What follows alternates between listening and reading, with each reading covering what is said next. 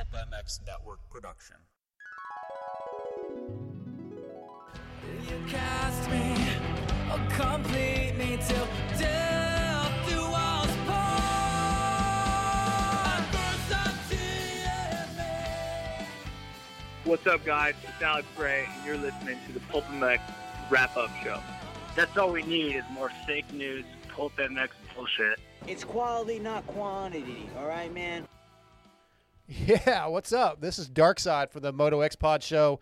Welcome to the Pulp MX Wrap Up Show, the number one moto wrap up show in the industry. And I'm here to discuss this week's Pulp MX show with a couple guests. But first, let me tell you about our awesome sponsors. Guts Racing was established in 1990 as a premier off highway seat manufacturing company, offering high performance seat covers and foam for motocross, supercross, even off road competition. Guts Racing has worked with every top rider at some point of their career, from Steve Lamson to Jeremy McGrath in the 90s, Ricky Carmichael and James Stewart in the 2000s, and today with Rockstar Husky Pro Circuit Kawasaki and JGR Suzuki, as well as many others. If it's style and performance you want, you've come to the right place. Check out gutsracing.com for info on the many products offered, such as the Phantom Light Seat Foam. And listen, you know all about Michelin motorcycle tires from the Pulp MX show, and now I'm excited to announce the Michelin bicycle tires is a proud sponsor of the Pulp MX wrap up show. In 1891, Michelin patented the first detachable bead pneumatic bicycle tire, and to this day, Michelin continues to innovate and produce world class podium finishing products for both road and mountain bikes. If you'd like to ride the same Michelin bicycle tires as mountain bike legend Cam Zink and the 2019 EWS champion Sam Hill, then visit bike.michelin.com for all the details on Michelin's extensive range of bicycle products and follow them on Instagram at Michelin Bicycle. And of course, those who ride dirt bikes, motorcycles, ATVs, and UTVs know Motosport is the best place for OEM and aftermarket parts, riding gear, and accessories. Motosport.com's dedicated team of gearheads have the knowledge and expertise to help get your ride working at peak performance and have you looking good too. Whether you race on the track, ride on the trails, or commute on the street, make your next ride your best ride only at motosport.com. And I want to welcome on our new sponsor, Seal Savers. Since 1999, Seal Savers has offered the ultimate protection of the off road industry. Seal Savers is the original fork seal protection, starting with the original Seal Savers to prevent dirt, dust, and mud from getting into your fork seals. Seal Savers has since revolutionized fork seal protection with their zip on Seal Savers, making installation a breeze. So check out their full line of moto products as well as intuitive products for your side by side. Seal Savers is the original and the ultimate when it comes to protection. Enter the code PULP25 for 25% off at sealsavers.com. Hey, and don't forget to visit pulpmxshow.com for sponsor links and discount codes as well as the Amazon widget. If you want to be on the Pulp MX wrap up show with me to talk about the Pulp MX show, or you want to contribute a question or topic for the Hello Pookie segment, send it to darkside at pulpmx.com. Okay, let's get to our guests. That's Darkside, everybody. the man, the man, right? Yep. Like Yeah, he's the man. the man. He's the man. And So this Rose. is phenomenal. God damn you, Matthew, you're a fucking douche. We're not quite as good, but we pick up the slack. Is only this guy gets- for, for real? He's like, shit hit sideways. Yeah, I mean, sorry. Listen, I'm I'm on the lowest of scale. Ah! Hammer slogging.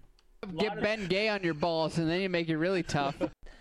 Ryan doesn't know shit. no. Because I whooped his ass when we were like 15, 16 years old. I got trophies that I've been. You're a pussy for hurting your ankle on like a back foot. Come on. Talk to me when you got a backflip. I've gone along this whole time thinking you- that I was a champion, and I'm not. This went, you- this went terribly. This went. I- Yeah, so Steve says episode 448 went terribly. At least the segment did. The show, uh, well, we got lots to talk about with episode 448. Obviously, I'm Darkside from the Moto X Pod Show, brought to you by Seal Savers. But on the line with me, our first guest of the night, brought to you by Guts Racing, Connor Olson. What's up, Connor? What's going on, Darkside? How are you? Doing good, doing good. This, I think we're going to have a lot of fun tonight. Uh, I think we're going to have a lot of different opinions. If um, you and the other guests' notes are any indication, along with all the social media stuff I've seen and the text I've seen today, th- this was a very polarizing show. But before we talk about it, our uh, our other guest of the night, brought to you by Michelin Bicycle Tires, Justin Jennings, Triple J. What's up, dude? Yo, Darkside, what's up, buddy? Not much, man. Uh, so, as I said, episode 448, Jake Weimer, our, uh, Ryan Villopoto, and even Skip Norfolk in studio. Mitch Payton, Zach Osborne, Justin Brayton making a couple surprise calls. Let's just get right into each of your thoughts, Justin. I want to start with you. Like I said, uh, I feel like this was a very, very polarizing show. Let's get your thoughts, Justin. Yeah, I think it's one of those shows where you either loved it or you hated it. And I'm gonna have to say I I laughed quite a bit, almost to tears on most of the show. So I mean, I I sent you notes and some of the stuff you just wish we talk about it from time to time again, but some of the stuff you just wish these guys showed this personality when they were racing. Yeah, I totally agree with you. And, you know, even when we're going to talk about later in the show when I called in, the reaction and some of the backlash I got for my comments, uh, like, I want to be uh, open that, like, I didn't hate the show. Just got a little much for me. It was a little frustrating, a little hard to, to listen to for me. But at the same time, with what you just said, I do like when these guys show their real personalities. And, and, this current last three or four years, Ryan Villopoto is a whole lot better than the Ryan Villopoto we've had back when he was racing. But it just there was a line at some point where I was just kind of eh, not not feeling it so much. But we're gonna get into all that good stuff. Uh, Connor, your your thoughts? Yeah, I think I kind of agree with you a little bit on that, and and um, it was the same with Show 400. I think with RV, like exactly when he starts i think probably more so when he starts drinking but like he he just kind of talks over everyone and i agree like it kind of gets frustrating especially near the end when they were everyone's kind of drunk and yeah no one no one can even get a point out because rv kept like butting in talking about just totally unrelated stuff so yeah i i kind of see both sides. I see justin's side of like getting these guys sort of out of their shell and the last couple of years of them being retired like is awesome. But there was a definitely a line. Yeah so i i want to say like the beginning of the show up until the commercial break where they basically did a double commercial break i was really thinking to myself like wow this is going really well. Seemed like they were fairly slow on the drink count. I, I wasn't really just sitting there paying attention taking count but it didn't I was sort of hopeful that okay, they're gonna they're gonna keep this thing chill, and they even kind of talked about uh, keeping the level from show 400 and maybe like backing it down and staying at a at a, at a seven, which I I don't feel like they did, but no. but you know the the beginning of the show I was all in, and I think Steve did a fantastic job trying to deal with those guys and still get the content out and keeping us cool. Um, I think he was a little. I think he was a little frustrated at times. Um, yeah. But let's Yeah. real quick, Justin. You in your notes kind of made a, a, a comment about Ryan Villapoto and how he was as a co-host. Talk about that real quick. Yeah, it kind of talks about how you can, you know, frustration, you, you kind of could hear it in Steve's voice. But RV's co-host etiquette, I feel like RV when he's in studio, he has a no fucks given attitude. yeah. It's you know, and so he does his thing to where like you know you have another guest like you or Kiefer or Trevor Reese or one of those guys that they respect being in the Lions Den, and RV's like fuck your Lions Den, bro. I'm Ryan Villopoto. I'm gonna do what I want. So um, I think like Connor said, he just interrupts and he doesn't. It's RV's. It's RV show. You know when RV's in studio. It's his world. Yeah. Um, and and Connor, you told me this is one of your first times, or maybe the first time, watching it on YouTube, and you had some thoughts on that.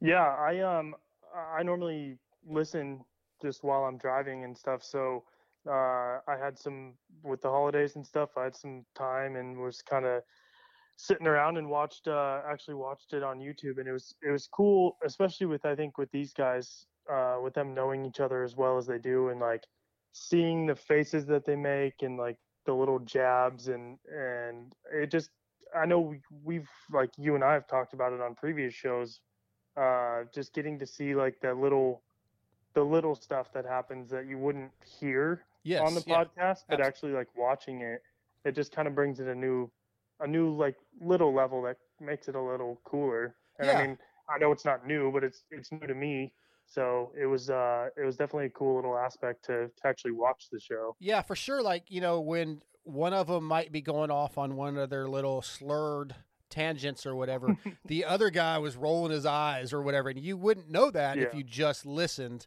So yeah, to a like really when skip was trying to to uh get jake to get the point out on the one story, Yeah, yeah, yes. giving them the like wrap it up thing. Yep, yep, exactly. So absolutely a, a good reason to watch uh, the YouTube feed if you get a chance, or, or Facebook Live, obviously.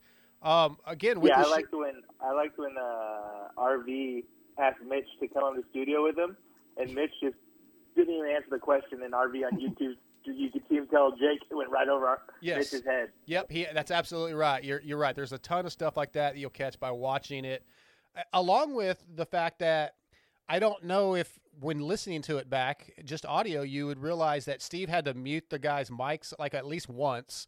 Uh, they were taking their headphones off a bunch. And, I mean, I don't know how many Yeah. times they went to the bathroom, but you know, just but what I did hear when I listened to the playback when I was pulling audio was a lot of the little background noises, like um, Weimer was messing with the little token, the uh, poker token, I think it was, and Steve even said at one point, like, like basically, stop that, but I couldn't hear it on YouTube. But when I was listening back with just audio, it's very, very clear. So a couple little differences in the in the different uh, ways of listening or watching. Um, we also found out early in the show, Talon's in studio, and uh, he broke his back, guys. I mean, and but like just a few days ago, I think, but was at work, pretty impressive. Maybe deserves a raise. What do you think, Connor? Yeah, I think uh, especially with uh, with Titch just like making him still do that, pushing Yeah. through, pushing through to do all of that after like, I mean, um, it sounds like he's a pretty good off-road guy, so I'm sure he was going pretty fast. Um, desert crashes and off-road crashes are uh, not fun at all. No. I've had my fair share of those. Well, I was pretty impressed with him. Good work ethic, uh, which I think most of Steve's guy Steve's guys have that. And I actually texted him and told him I was impressed, and he did say, "Well, it it really doesn't hurt as bad as it sounds, but uh, Talon, hope you heal up pretty quick." Uh, it did look like, or first of all, Justin, did you watch it also, or just listen? Uh, I I watched like bits and pieces. Okay. So it looked in the beginning, and Steve made mention of it. Like it, those guys were cold. They had their winter jackets on, their toques, as as Steve calls it, toboggan, beanie. I'm I'm with be- beanie and toboggan, but looked a little cold. But I just, if either of you heard the term toque, either one of you. Uh, I've I have some acquaintances and people that I know that are Canadian. Yeah. So I have I have heard it. It is definitely a Canadian thing. The toboggan is like a, A northern. Oh. Yeah, well, it's like a northern northern U.S. term Yeah. uh, that, that I've heard from people from like Michigan and Wisconsin and stuff have called it a toboggan. And I'm from Colorado and California, so I have no idea when I hear that. When I heard it for the first time, I'm like, yeah, toboggan's a sled. Yeah, that's what RV said. Yeah. Yeah. yeah. Well, it made for good banter. Uh, but anyway, let's. Um, we also had John in studio, who uh, donated some money for the Ronnie Tichenor uh, fundraiser. And you know, originally the situation was he was supposed to be in studio with Adam Cianciarulo. AC couldn't make it in due to everything going on. Obviously, preparing for Supercross, I'm sure. But the uh, the guys in studio had a little something to say about that. This is a check against your black check against your name, AC. Well, Yeah. this is this is uh, what old me and old Big Red do here. We just pick up the slack for the Generation Z. you Yeah, know what I yeah, mean? Especially AC. So- Yeah, spent, spent a lot of time with the wee lad. Now he's yeah, really, yeah. now he's tall. So, Yeah. so when I Big. said to John, look, I, I haven't got, a, I haven't get a hold of Adam. We, I, we, well, I've got a hold of him, but I haven't figured this thing out with Adam. I don't know what's going on. He's had this stuff going on in the off season. He's in Florida here, blah blah blah. I said, but I got Villopoto and Weimer coming in. If that interests you at all, and he hit me back, yes. So first of all, thank you to John for donating to the Tichenor Fund. Uh, him and I believe his wife's name was Amanda were in studio. She was actually running drinks a lot throughout the night. Uh, but I, what I want to ask you guys, first of all, it's really cool to get a chance to be in studio like that. We we all know that. Um, but is the trade off? Do you think AC versus the show he got? You know, do you think that was a fair trade? Did he trade up? Did he, did he trade down? Uh, Justin, you first. Yeah, I think AC and studio probably been a little bit more educational for the listeners. You probably got some more inside knowledge and more insight on the sport, more racing, more supercross and motocross talk, which I feel like this show didn't have a whole lot of supercross and motocross talk. True. But uh, uh, yeah, I think uh, John kind of came up on. He got to see two of really good riders just have a time of their life and just be buddies for for five hours. And it's something I think he'll remember for for the rest of his life for sure. Yeah. So if it was you and you could pick between the show we got or sitting in with AC, which one Oh, would you pick? Oh, he's picking AC for sure. Oh, he's yeah, homer. he's- he's- AC Homer. I forgot that. That is. Oh my God, here we they're go. boys. Dude. We're They're we're fucking 15 minutes in the show, dude. Back her down. Well- uh, no, I mean uh, RV and Jake probably because honestly, like Jake and RV, I I was real big fans of those guys growing up. Yeah. So um, I think that would have been a good show. And I I think when you have two co-hosts compared to one co-host, it's it's probably a little more fun in studio. I would say, like Yeah. just uh, in, be, in between commercial breaks and just and then you had Skip come in, like so. I think just the whole the whole thing as a whole, you know, like I said, commercial breaks and all that. I think John got a really good experience. I think you're right. And as much, again, I did not hate this episode. Didn't love it, but I think I would pick the same, the same show also because of the things you just mentioned. But I would like to have a chance. I would also like to have a chance to sit and spend some time with Adam because I've had the feeling for like the last year that he sort of doesn't like me because of some things that happened last year at Vegas and whatever. So I'm kind of torn. But what about you, Connor? Which one would you pick? I think I agree with both of you guys. I think Okay. like on a on a comedy aspect and just like a good time, um, and drinking with those guys, like that would have been a great time. And like Justin said, like you're gonna get a lot more insight, I think, out of AC. Um, I know Weimer sort of takes a while to get to his point, but he thinks about things and thinks things through. Yeah. Uh, but I, I mean, AC is a, a student of the sport, and they definitely would have. Him and Steve have a good, um, kind of like Zacho, like they have a good relationship with uh, getting into like the background of stuff and, and Yeah. breaking things down. When even like RV, they were talking about some stuff of some of his races, and he's like, "Oh, uh, I have no idea. I don't know." yeah, yeah, I've got When, that in my like, notes. We're- we're going to talk Actually, about that. I think RV said that. I think Oh, he's yeah. like, "Oh yeah, Adam would know that." Yeah, yeah, for sure. I, I think there's bonuses to each each one. Obviously, I Yeah. I think the AC show would probably stay pretty level the whole time. I, I say that, but okay, I'm going to go back to listener feedback, which I don't think I talked we talked about before we started recording. I got blasted pretty heavy after I called in, and we'll get to that. But I've been seeing in- since Monday and Monday night, like it's basically it's the best show ever. It's the greatest episode of the year, the best one ever, or I could not get through it. I stopped listening. So I guess it really depends on your personality and your thought on it. But I think the AC show, like if you had that show, it'd probably stay more to my liking the whole show. Where this one, if I wasn't doing the wrap up show, I think I would have been out after Mitch Payton probably. I, I just I, I, I struggled with it. So it's it's an interesting thing to think about. But I think I think John was really happy. Um, just being in studio and getting to see all the memorabilia is cool for anybody that gets that chance. So that's cool. Uh, I want to touch on a couple things that were talked about before we got into the the real the real topics. Uh, did you guys see the RV video of his kid face planting? Yes. Yeah. Okay, so they talked about that, and I I liked, I personally liked RV's parenting techniques. It was like the, our parents, or at least my parents in the '80s, was like, dude, just go faster, get up, chill out. Yep. Like there was no pampering. Uh, I mean, maybe there was, we didn't know about it, but like he was just like, dude, go faster, and it was funny, and I liked it. Uh, I just want to see what you guys thought of the video, what you thought of his his attitude towards it, uh, Connor.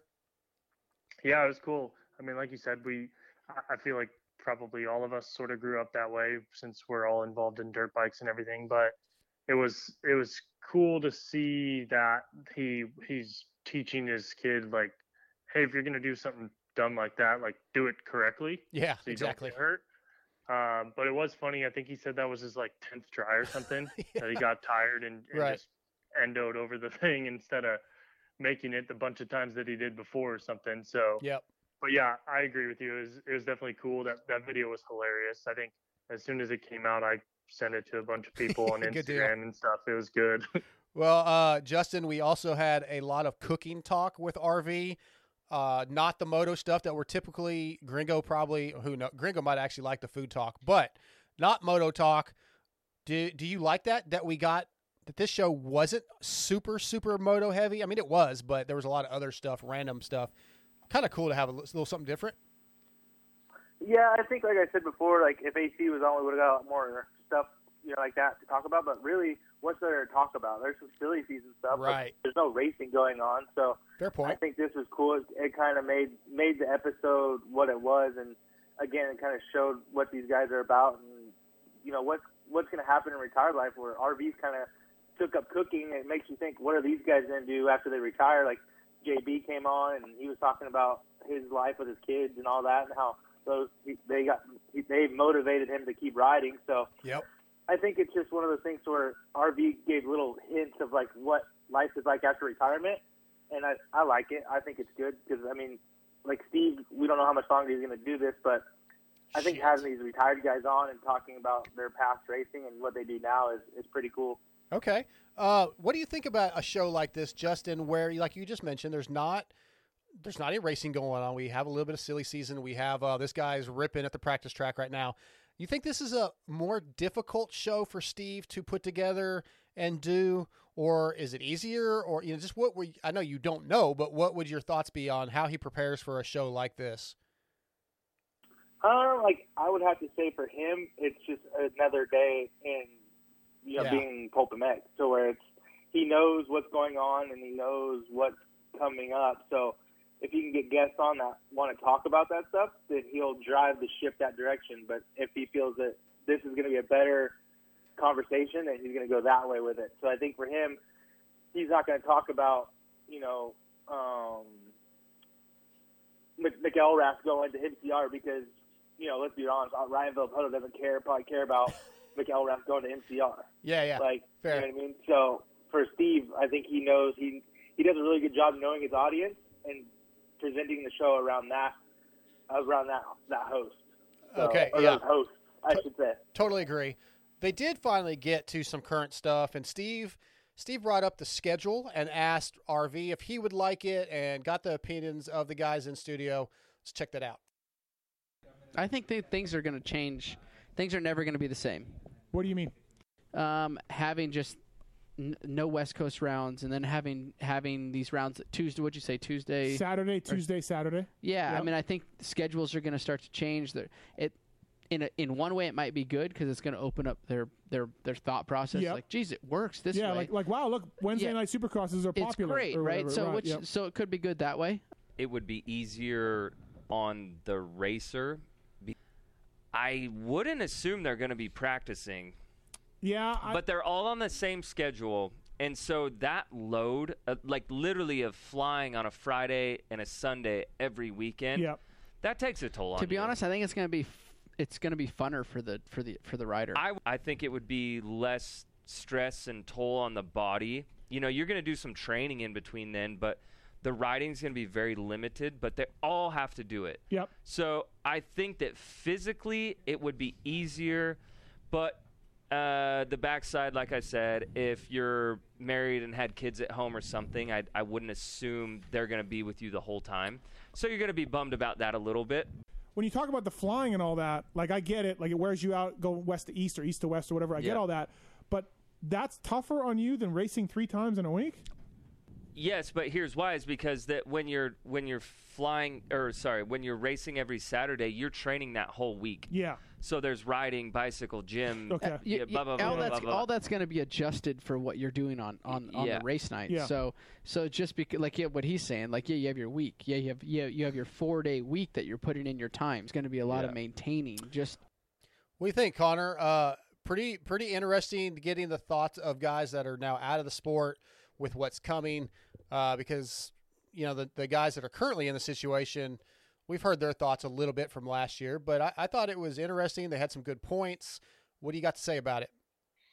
Yeah, I think, um, like you said, it, it is definitely a different viewpoint for them, uh, especially with they both are married with kids and stuff. So I think they think of their thought process is a little bit different. If you ask someone, whatever, like Jeremy Martin or something, he's probably, I don't know, he probably would want to go home and grind and train and do all that stuff. Mhm. When I think the cool part for some of these guys, especially if they do bring their family, like sort of like the Salt Lake thing, but to a little bit of a smaller scale, and it's a bunch of different places. So I think I think for a lot of the guys, it's, it'll be pretty cool. Um, they like everyone seemed to like Salt Lake a ton. So getting to stay for a week in Houston and have some time to kill, and then same with whatever any of the other Triple Crown races. I think I think it'll be cool uh, for them and and for a lot of the aspects like like RV and Weimer said, just not having to train and fly and grind yourself into the dirt, like just race more often and and stay at that level.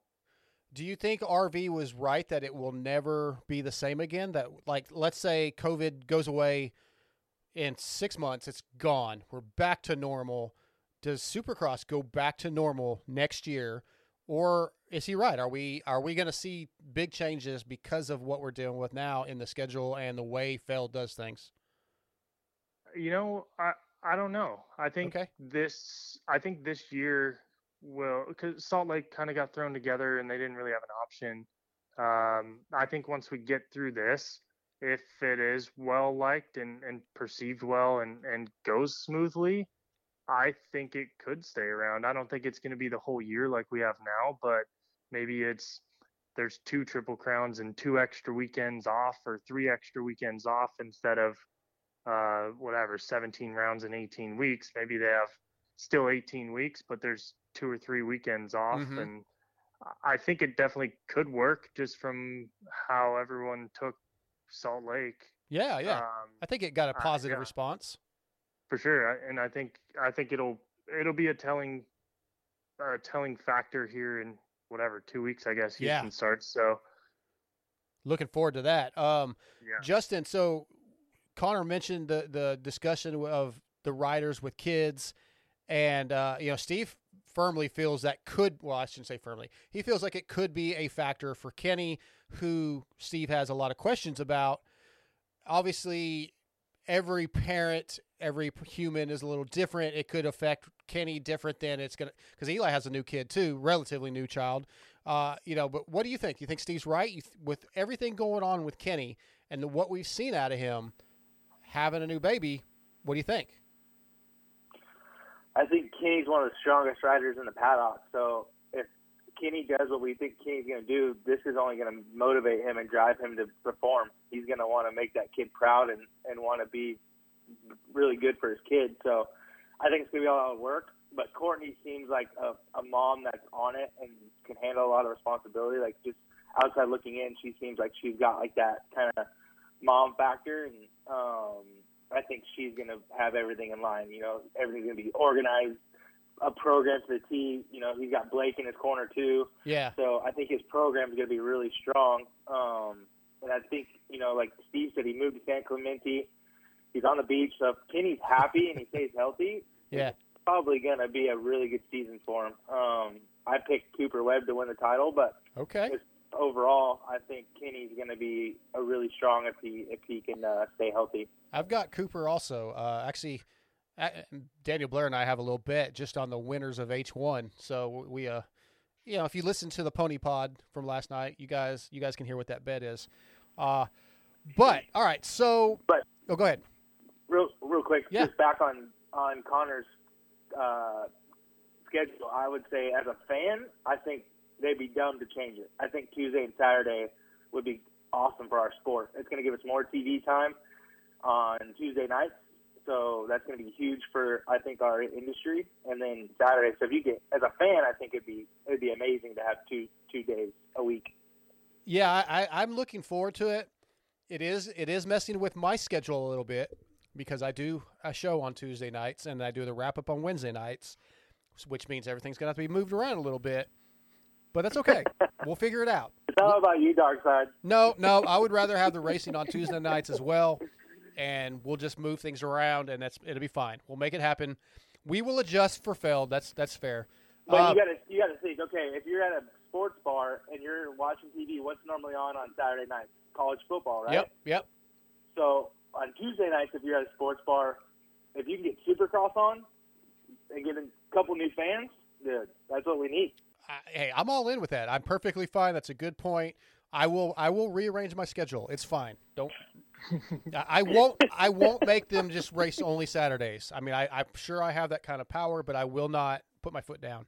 Um All right. So we had a caller that asked RV, uh, you know, if he was disappointed about some of the championships that were lost to Dungey. Let's uh let's listen. how awesome you were outdoors. Like in hindsight, we were all a little bit disappointed. You only ever got two 450 big bike ones, whilst you're watching Dunge, you know, beat the others. Um, I mean, I mean, you could always look back, right, and say like, shit, I knew, I know, I could have won those, right? If, if you know, if I would have been out there. Could you have though? Uh, well, you know, I know, mean, bike, Dunge was good. bike problems, injuries. Um, it's it's it's motocross racing, right? So Right, you don't right. know, but True or false? You faked those injuries because you didn't want to race Dunge outdoors.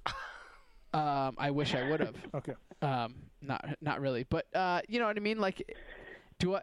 I don't wish it would have gone any other way. I think my career went way better than I ever expected it or thought it would would have gone, and I think most people would probably say that. Like, All right, Justin. So the reason I even pulled that audio is first of all, it's it's an interesting question. It was a good question from the caller.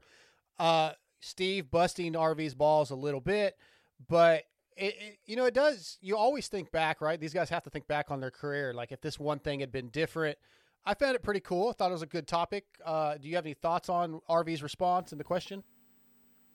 I'm I'm gonna have to agree with uh, Steve. I know he wasn't in this clip, but I'm one of those fans that say if RV competed in those in those championships, Dunge wouldn't have those titles. Like I am one of those guys. Like when they when they were talking about that, Yeah. I was nodding my head because I honestly like RV's literally not lost when he's completed. Like I feel like if he didn't get hurt in St. Louis that one year, he would have probably won that title too. Um, so I have to, uh, yeah. I mean that call is really good, and I, I'm one of those fans. So Okay. I, I agree with Steve. Like those fans are definitely out there for sure. Yeah, it's just, it's that's always really fun bench racing type of topics that we all like to talk about, Connor. Whether it be it doesn't even have to be RV, it could be any situation. But it was good on the Pulp MX show, and we get a lot of that from the show. Yeah, for sure. I mean, uh, I, I don't have a, a ton to add to that. You guys kind of That's fair. kind of hit all the points, but I definitely agree with it. Um, and then they definitely they broke it down a little bit more, even too, like the amount of times that uh, he won and and got a little bit more in depth. But uh, yeah, I definitely agree with with both of you. It's uh, it's a it was a really good question and kind of sparked some some different thoughts and i think uh i think rv had to like kind of think outside the box Yep. a little bit Yep. into like why and if if it did actually affect him which was pretty cool And it was cool because at this point, the- call came at a good point in the show because RV was still able to think outside the box, Yeah. and answer it in, in a little bit more of a uh, honest way and not just uh, you know not not not so slurry. We'll just go with Yeah. that. Well, Uh, I I think RV even hinted on it later in the show when someone when JT I think it was JT and them they were talking about Dylan Ferrandis and Chase Sexton yep. and he said Chase reminded him of Dunge. Yes. And I think what he was saying was is is RV has that I'm gonna win attitude and Dunge does too, but I think RV was willing to risk it all on that night to win and he maybe Dungey was thinking long term and he thinks Chase might have that same Yeah. mentality. Good point. Yeah. So it's kind of funny how they talked about it even after that call. Like, you know, I think there were still references and little bits and pieces of references there. throughout the night. Yeah, definitely. Uh, you know, and during the discussion of Supercross this year, Zach Osborne came up, and both those guys, Jake and uh, Ryan, have a lot of, uh, I guess the word's reverence. I think that's the right word. Reverence. A lot of respect for Zacho. Think he has amazing story, and they even got Zach on the phone. What do you think that to you, Justin, when you hear these two guys? two, you know, obviously uh, Ryan's one of the all-time greats, and Jake's a great was a great rider, you know, and with a lot of accomplishments. But they have such a high respect and appreciation for what Zach has been through. I, it speaks a lot for who Zach is and, and how he's fought through. Yeah, and Zach actually made a little comment that kind of stood out to me. He said that he waxed Dungey back in the day. yeah, and I think I think that confidence that Zach has right now, for him to say that, I feel like he's on an ultimate high right now. And if he carries that into Supercross, it's going to be really good. So I think, and then now with these two guys being fans of Osborne, like Osborne has nothing but good chemistry around him right now, and I think, dude, just moving forward with his program with Aldon and just everything going on, if if everything goes in his favor, dude, he's gonna be he's gonna be a serious threat. Oh, I totally agree, and I love hearing all this positivity and, and extra hype out of Zach right now. I think it's fantastic. Um, there was a little there was a little bit of talk about the GPs. Uh, I want to play a piece of audio uh, about their thoughts on the GPs and kind of just see what you guys think. So it didn't go super well, and then you went to Europe, and then the struggle in Europe, I can only imagine. Um, Just shitbox. and it was total shitbox. Wel- Welcome to everybody in Europe, by the And way. that- Thanks for watching. But those dudes are way. I just think they're They're those- gnarly. they're way gnarlier than we are. They're like that's why most Europeans when they come over they don't want to leave to go back to Right. what they have because it, it's hard to race over there. It's it's hard to ride over there. Uh, You know. But hey, Zach, don't you think that Europe? Um, I'm kidding. They do it better than we do on the side on the sense that they. I mean, I don't know. Just looking in when I was there for like the four four months, five five months that I was there, they tend to have a better outlook and they tend to have more fun than we do. Even oh, the, without a doubt. Even the team guys, and I don't that- know, and I don't know how they do it.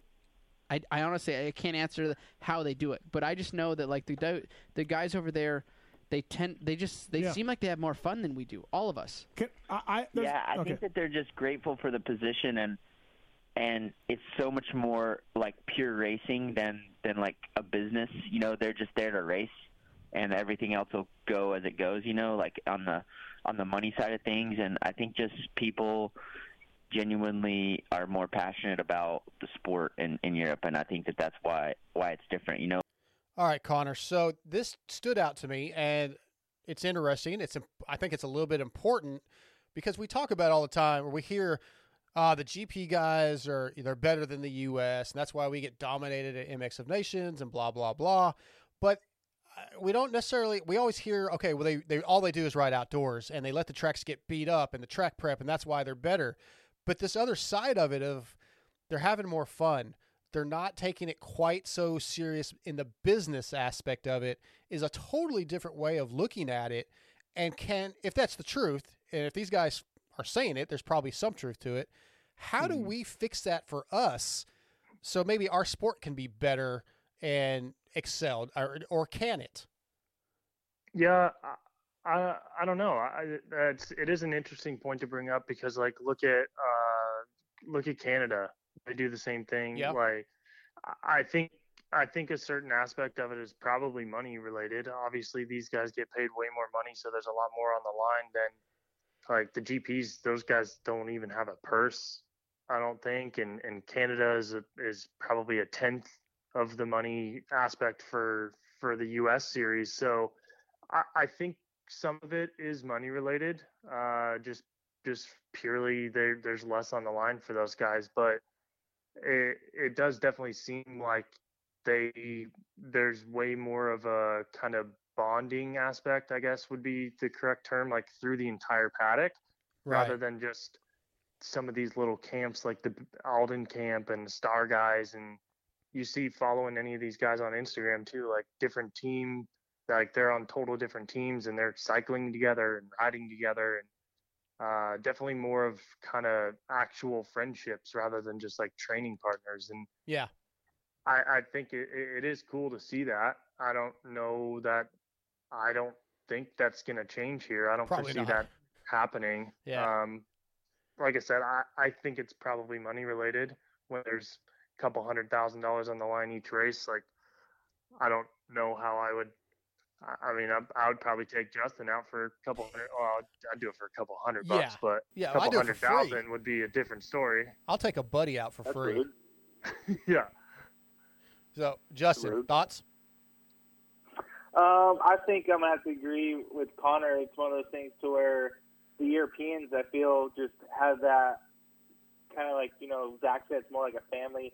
But I think Steve talked about it on one of his last shows too, where he was going to interview interview Cairoli or something. And Cairoli's wife was like, "Yeah, they're all over there," and it was like Seewer and Febvre and yeah like four dudes. They're all just hanging out, and I think, I think that's another uh, aspect too, where Cairoli's the older guy and he's still a top guy, but he still brings a lot of those guys together. I think those guys want to learn from him. So like if you had like Tomac or one of those guys hanging out with the younger groups and kind of all having fun, then I think other guys would follow. But I think everybody's so secluded in the U.S. Everybody thinks they have to be secluded. Like you know what I mean? So- Right. yeah. Fall into and that's just kind of outside looking in. You know, I think Cairoli's such a huge inspiration for all those guys. And if he's hanging out with everybody, then those guys, you know what I mean? It's kind of one of those things where I think everybody kind of falls in line. So, but I could be wrong. But I just, I just think that's how it is. Uh, I yeah, think, it's um, it was good. To- again, good good to- uh, topic to discuss, and it just I love Zach being on. He's such a down to earth guy and great Yeah. stories. And speaking of stories, Steve asked Zacho if Aldon ever, you know, ever talks about the the Ryan Villopoto stories. Does he ever bring up Ryan Villopoto out at Baker's Factory? Does Aldon ever try to motivate you guys with RV stories? Oh yeah, we Not a love RV chance. stories. Not a chance. Yeah, we It's- tell 'em- I mean, it Hey, might. Z- Zacho, tell us the best one you've heard. Tell, tell us the best one you've heard. What's the What's the best one you heard about RV getting out of a He tells day? this one story about you guys going at it on an, on the outdoor track. Well, there's two actually. He tells this one story about you guys going at it on the outdoor track, and you tackled him, you pushed him, and he tackled you with your, the face of your helmet or something. I remember this whole and then thing. you like rolled down the jump, The whole and thing. he Yeah. grabbed you. He swears that he had both your balls in his hand as tight as he could squeeze. For real, and Aldon's like choking him Remember out. that one time he was and you sick? Can, you can hear RV. there was a bet that you could do 100 push-ups straight, Mm. and oh my you collapsed at like 95 and No, dude, 98. 98. 98. But let me just well, put my two cents in I'm on like, that. There's no way you collapse with two two push-ups. Two Dude, no. And I come down naked. Butt fucking naked, Yeah. too. Come down the My- stairs. I'm sitting right next to Aldon. oh, are you there, I- too? Bro? So, I've like, known this guy. I've known Aldon because it the the way the Yeah. whole. I, I'm not going to bother you with the details, Yeah. but oh, Okay. I've been there for a week. So I come down and I fucking I You tucked censor. it. You tucked I put it. my He's butt naked. I Yeah. put my dick Butt and balls naked. between my legs, and I come down and I I pull around like. Then I gave him the fruit basket. I said, "Aldon, we're going to Target. You coming with?" and he about fell out of his fucking chair. Aldon looks at me and he's like, I'm like, it, it wasn't Target, it was Walmart. But he goes, Yeah. he goes, like, you want to go or what? All right, Connor. So Aldon just seemed to be oblivious. He said, "Ah, whatever, man. Let's. Are you going?" But this probably was my favorite segment of the night. Um, great stories, and in your notes, uh, tell me what you thought of the, the stories, what you thought of the whole the whole segment, and then you actually liked one of the other stories. Yeah, it was uh it was funny like we know now this is the side of RV, but at the time like we didn't really know that he was like this, you Yeah. know? So like it's cool to hear them talking about all this stuff and then like whatever the later in the day or, or yesterday seeing all of the videos that everyone's posted about him too that was just hilarious with them wrestling in the shop and wrestling on the side of the the finish line that that Zach was talking about. So it, it's cool to see that side of RV, the like while he was in the prime, uh, when we didn't really know that that's how he was. Yeah, I think if we had seen some of this in in RV's day, it, it may have it, it would have changed some of our opinions on him as a I don't know, just he's kind of a I want to say hard ass. That's not the right word. Just just uh, not the most friendly, the most open guy. Like it made him Yeah. look like a real person. And if you guys haven't seen these videos, like they're on RV's Instagram page. Uh, before I get to Justin's thoughts, though, you you like the Gator story, Connor? Oh yeah. So it it was, That was it- hilarious. He made it sound like it was super easy to find a gator. That's yeah. I was like, Um, oh, I just pulled over and grabbed a gator. Uh, Yeah. Okay. So for my, uh, I, I travel for my undisclosed job in the industry, but I go through Florida all the time, and I, I really want to find a gator. I've been looking for months and months since I've been doing this for oh, the last couple of years, and and I can't ever find one. So it kind of like made me a little bit salty that he just was like, oh yeah, I just turned the corner and there's a little baby gator Right. but the story was hilarious. I can only imagine like someone just tossing a gator at you, or Jake said a little bit later that he just opens the curtain of the shower and there's just a fucking gator in the bathtub. Yeah. Yeah. That's the kind of stuff, Justin, like that that's what I could have probably listened to all night is stuff like that, just them hanging out stories. Uh, did you have a favorite story or anything about this that stood out to you? I would have shit myself if I saw a gator in a, in a tub. I'll tell you right now, like that's that's like a fear, like a straight fear, dude. Yeah. Um, Might but this goes back to what we talked about earlier. Like these stories right here with John in studio, like how could you not just be pumped on your decision to to come to Vegas and sit in on, sit in on this episode? Like these guys together is just the stories they have with Aldon and and being in Florida. It's, like I remember RV's got a uh, RV to be continued video that's out. I don't know if you guys have seen it or not, but there's a video where someone's in a Volcom suit and they're shooting paintball guns at each other. like they just used to have so much fun with each other. Yeah. those stories. I, I feel like if RV ever wrote a book, it would be pretty comical. yeah, I, I would. You're right. That uh, good point. Um, I know you guys already know this. Who doesn't know this? But Guts Racing was established in 1990 as a premier off-highway seat manufacturing company, offering high-performance seat covers and foam for motocross, supercross, and off-road competition. Guts Racing has worked with every top rider at some point of their career, from Steve Lamson and Jeremy McGrath in the 90s to Ricky Carmichael and James Stewart in the 2000s, and today with Rockstar Husky and Pro Circuit Kawasaki, um, and many more. If, it's style and performance you want, you've come to the right place. So check out gutsracing.com for info on the many products offered, such as the Phantom Light seat foam. Uh, these things are obviously the highest quality performance on the market. I love mine. Each and every one of you should get one. And all the sponsors that we're going to mention tonight and all the other Pulp MX or sponsors in general, go to pulpmxshow.com, click on the sponsors tab. A lot of information there with links, discount codes, and there's a lot of other people that Steve may mention uh, that don't have links or codes on the website. Typically, if you send an email at the contact form on the Pulp site, he uh, he may be able to give you a discount. Like uh, I was talking to Adam Enticknap the other night, and he has a signature jerky, beef jerky, with our jerky, which is owned by the Wagemans, Robbie Wageman and his family. And there is a discount code if you like beef jerky. It's Pulp20 at whatever that website is. I don't remember. Just check out our jerky.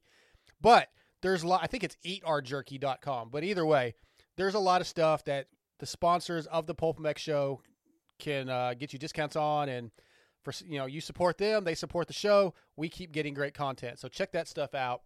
Um, all right, Justin. So, X brand tear off segment is what I'm going to touch on next. You said that you felt like this was one of the best X brand tear off segments that you've ever heard. Why? Just like Steve's usually really strict on the 30 second rule oh, or whatever. Very true. Yeah, JT should have like, been mad. Yeah, and like these these guys just don't care.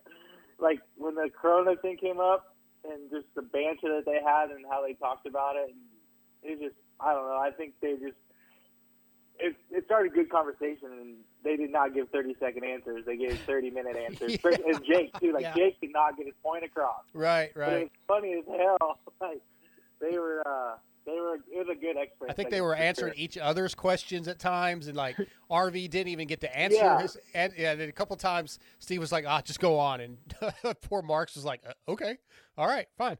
Uh, yeah, it was definitely an unorthodox X brand tear offs. And Steve keeps mentioning the new goggle. I talked to RT a couple days ago. It's coming, dude. It's coming. Uh, not like tomorrow. I've heard it's pretty cool. I've heard it's, it's pretty cool. pretty badass. It's gonna be, it's gonna be a big deal. It's gonna be a very very high end goggle, uh, you know, like everybody else has out now, but nowhere near that same price point as the other companies. It's gonna be fantastic, dude. It's coming. It's just with everything going on, it's not easy to get things done right now, but it's on the way. It will be here. Um, okay.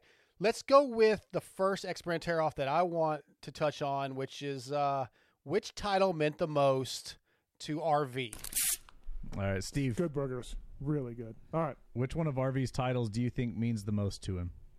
Oh, his first Supercross title. Yeah, I think that's that's standard, right? Your first Supercross title?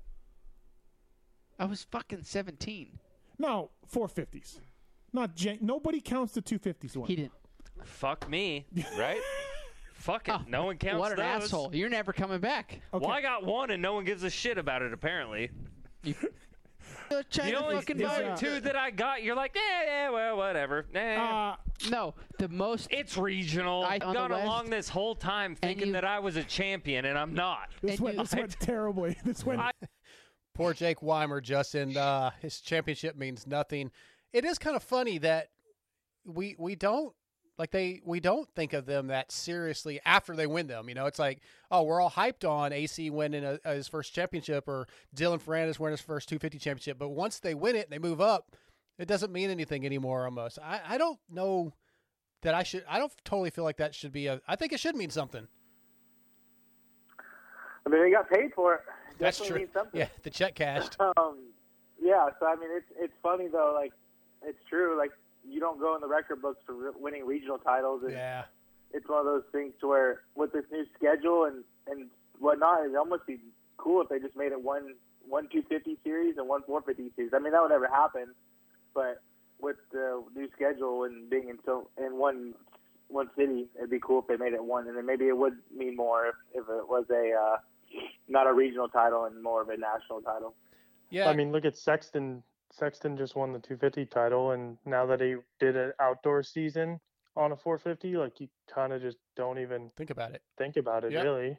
But that sucks because I don't think of our re- our 250 class, our regional series, as like a minor league baseball. Like it's, I don't not think of it that way. You know, I still think of it as these are the baddest dudes on a motorcycle.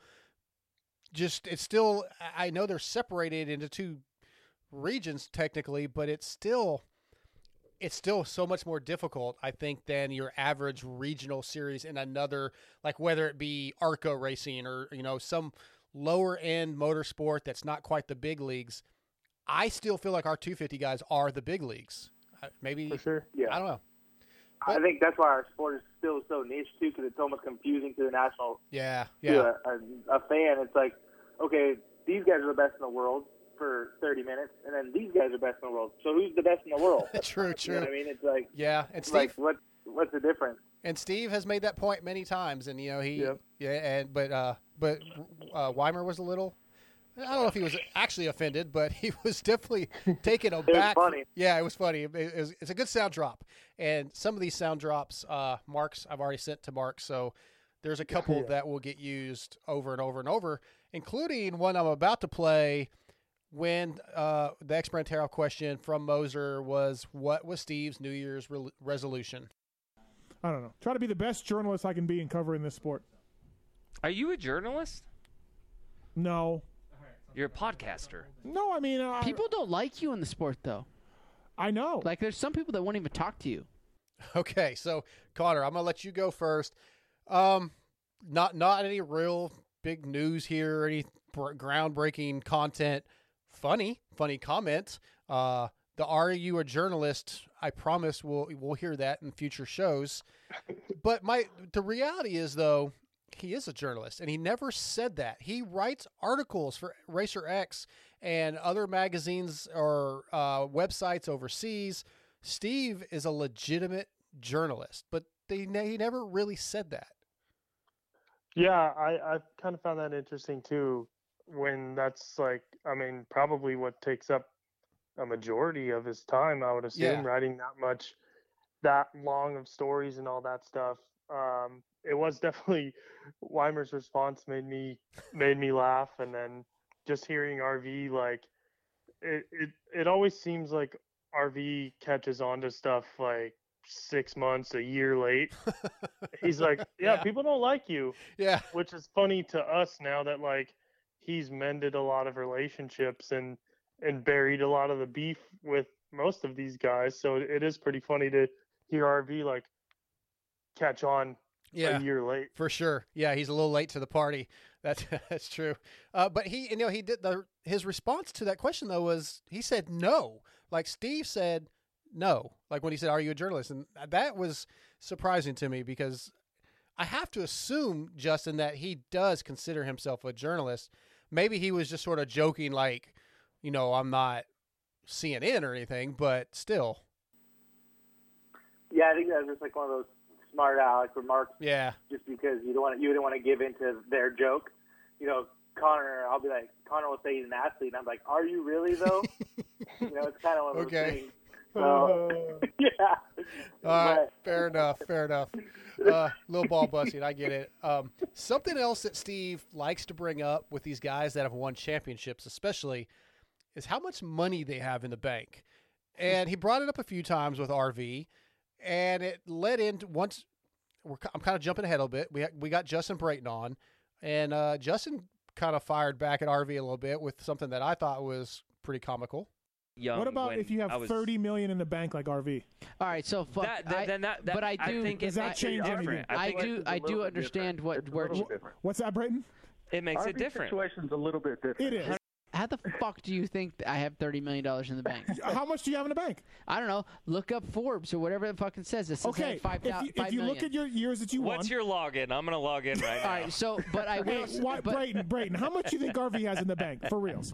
Thirty million, right? Twenty? I don't know. He has a hundred more thousand than he should because I should have parked him in Phoenix in 14. you got Venmo, Brayton? He'll send it to you right now. I will say that it is like looking back now. I do wish there is a part of me that wishes that I was racing now inside of stadiums so my ch- children could see. Yes, yeah. Okay, Justin, uh, that was good. Obviously, that was a good comment from Justin. Uh, I'm not sure why Steve likes bringing up the money that Jeremy Martin has in the bank, or he's a millionaire, or uh, RV.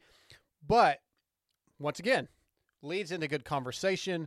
We got RV saying how he uh, wishes he could still be racing to see his kids rate or have his kids see him, which kind of made me think about like Chad Reed, whose kids get to see him the last couple years, but not in his prime.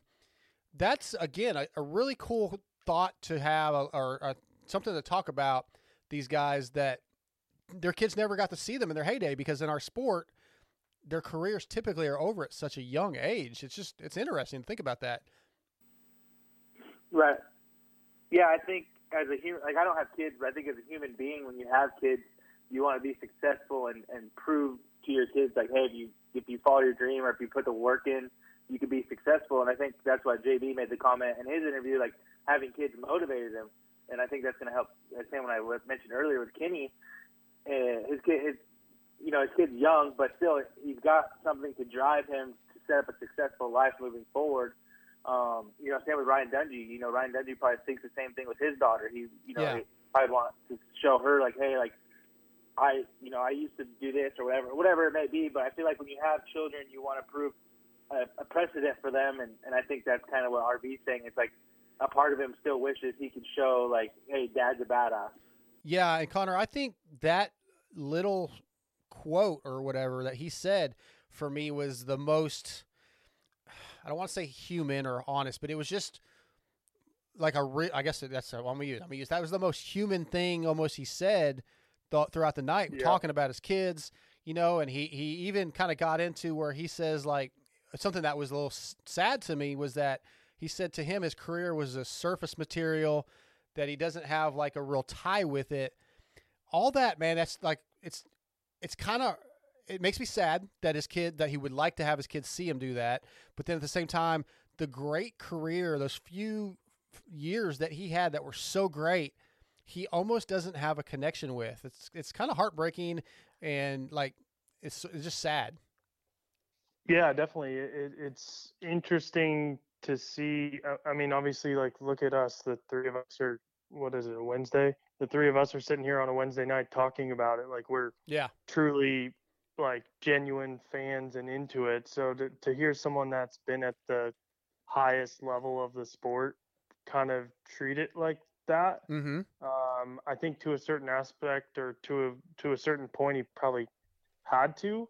Um, but it is interesting to hear, like like you said, the the human part of it with his kids, and and I know um, that was a big reason why Chris Kiefer tried the outdoors last year was so Aiden could see him ride and Yeah. kind of understand that that's that's uh the level or or however you want to put it like that's sort of like Justin said that he's a badass Yep. so it is it was interesting to hear Ryan talk about that and sort of wanting his kids to to see that Yeah, I to- I agree with that. Now, I'll be honest, I didn't put take a lot of notes just on Justin Brayton Monday night in general.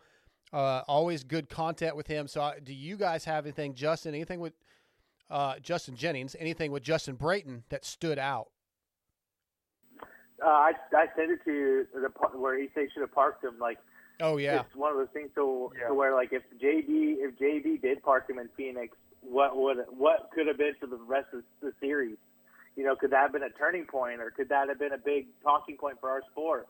Mm-hmm. You know, it's uh, it's one of those things to where it's uh, it's crazy to look back on those events and just think kind of what if.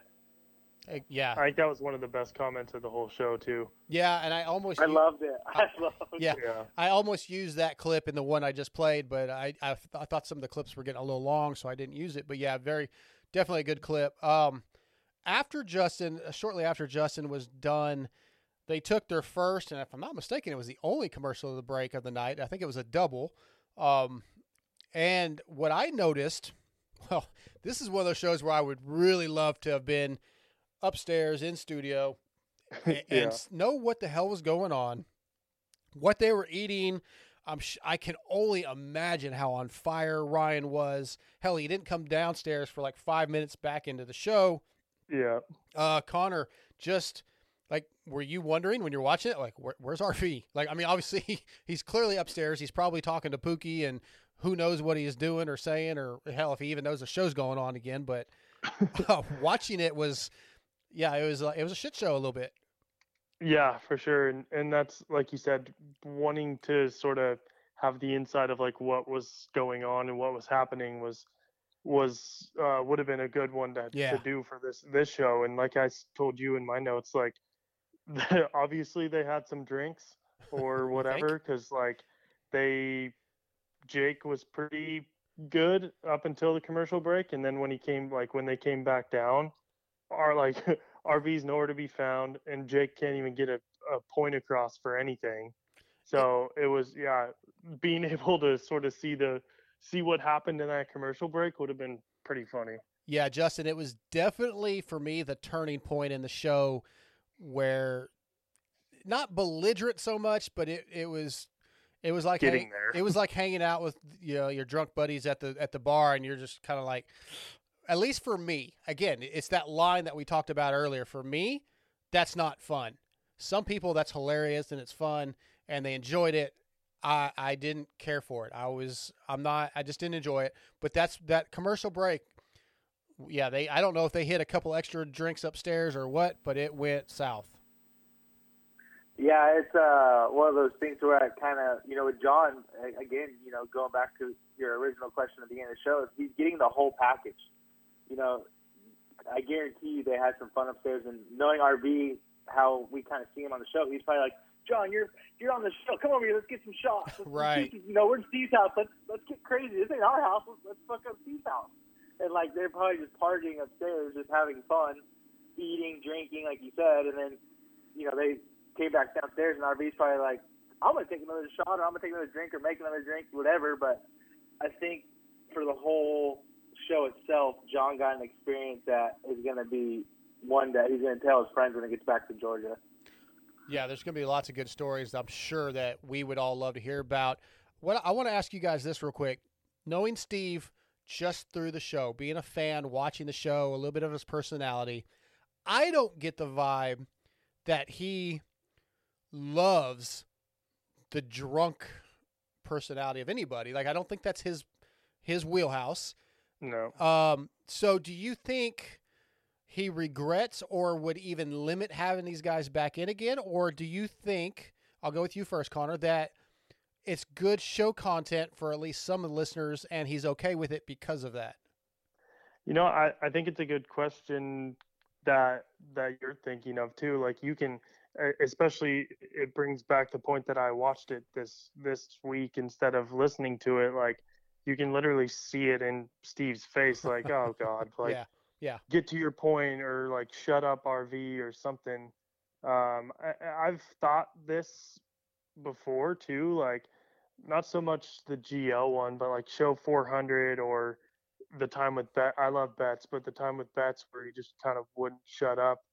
Um, I I think it it annoys him because, like you said earlier, they're like moving their mics around and making noise and playing with the chips. And Yep. we all know Steve hates all of that extra noise and shit. So I think it.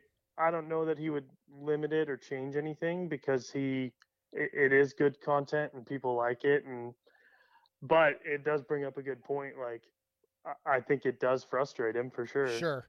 Justin, I mean, he had Steve had to be prepared for this, though, right? He knew this was coming. Yeah, I think when you have show 400 and you get two two out of the four guys back together, it's gonna it's gonna be bound to happen Yeah. for sure. And I think for for Steve, you know, I put this in my notes and sent it to you. Like, it'd almost be cool to get some insider knowledge. You know, Steve tells you, or he may not, but it'd be cool to see if any of the sponsors texted him and said, "Dude, that was the greatest show," or "Dude, like this is not not good for good for us." Yeah, you're right. I mean, So- there may be a couple sponsors that, you know, like uh, okay, like Guts Racing is individually owned by Andy Gregg, right? So Andy probably doesn't give a damn. Uh, but then Fly Racing is owned. It's owned by a person, but it's a comp- a larger company. Uh, it's somewhat Christian based, uh, at least with their sh- belief systems of the owners, and uh, you know, a wholesome company. So yeah, the the difference in those type of companies and their outlook on business are probably very different. But um, yeah, so a very interesting thought. I could text Steve and see if he gave, gives me an answer. But um, and speaking of fly racing and WPS, which uh, you guys both work for uh, industry companies, and you may know a little bit about WPS, each of you. Jason Thomas, my, one of my favorite WPS employees, on the phone. Steve once again mentions, you know, and to, to start some conversation about his concerns about Roczen, asked Jason Thomas, like, hey, hey, you know, who are you concerned about? And he brings up Marvin Musquin. They talk about it being the last year of his contract. Uh, and Steve asked a question about team dynamics, right? And this is another hot topic that we can have a lot of times when a team has what conceivably could be two number ones or even three number ones almost if you're a Husqvarna last year, right? I mean, a guy like Dino conceivably could be a number one. Uh, obviously, Zach and Jason Anderson could be. But anyway, the dynamic of that, and he asked if there's any tension, and uh, we got a little response from Jason. Let's listen. Is there is there not tension, but is there at all Webb Musquin issues if Webb becomes clearly the top guy on the team? I think Webb would already be the top guy by winning the Supercross championship. I, I don't even think that's up for debate. All right, Connor, I, I agree with JT that Webb is the number one guy. I think the the dynamic that they're even discussing really depends on the riders' egos. You know, in the lights class, maybe it depends on their uh what do you call it? Their their group of people around them, their their entourage. Entourage. Yeah, but at this level, it just really comes down to whether they have an ego or not. I don't think Marvin is built that way personally, but it's still it it's an interesting topic of what the dynamic within a tent. Uh, do you agree with Jason, or do you think, like Steve said, there could be some tension? I, I think uh, I would take JT's thought process uh, and agree with him a little bit more, and and maybe I mean I think Marvin has been used to that. Yeah, he true. Was, he was the not second fiddle. I don't think is the right word, It but kinda was. He, yeah, he was with Dungey there forever, and then um, and he was almost the number one, almost. yeah, and I think I think for that one off season when Cooper was coming from Yamaha Yep. over to KTM, I think I, he probably in his head was like, "Oh shit, finally!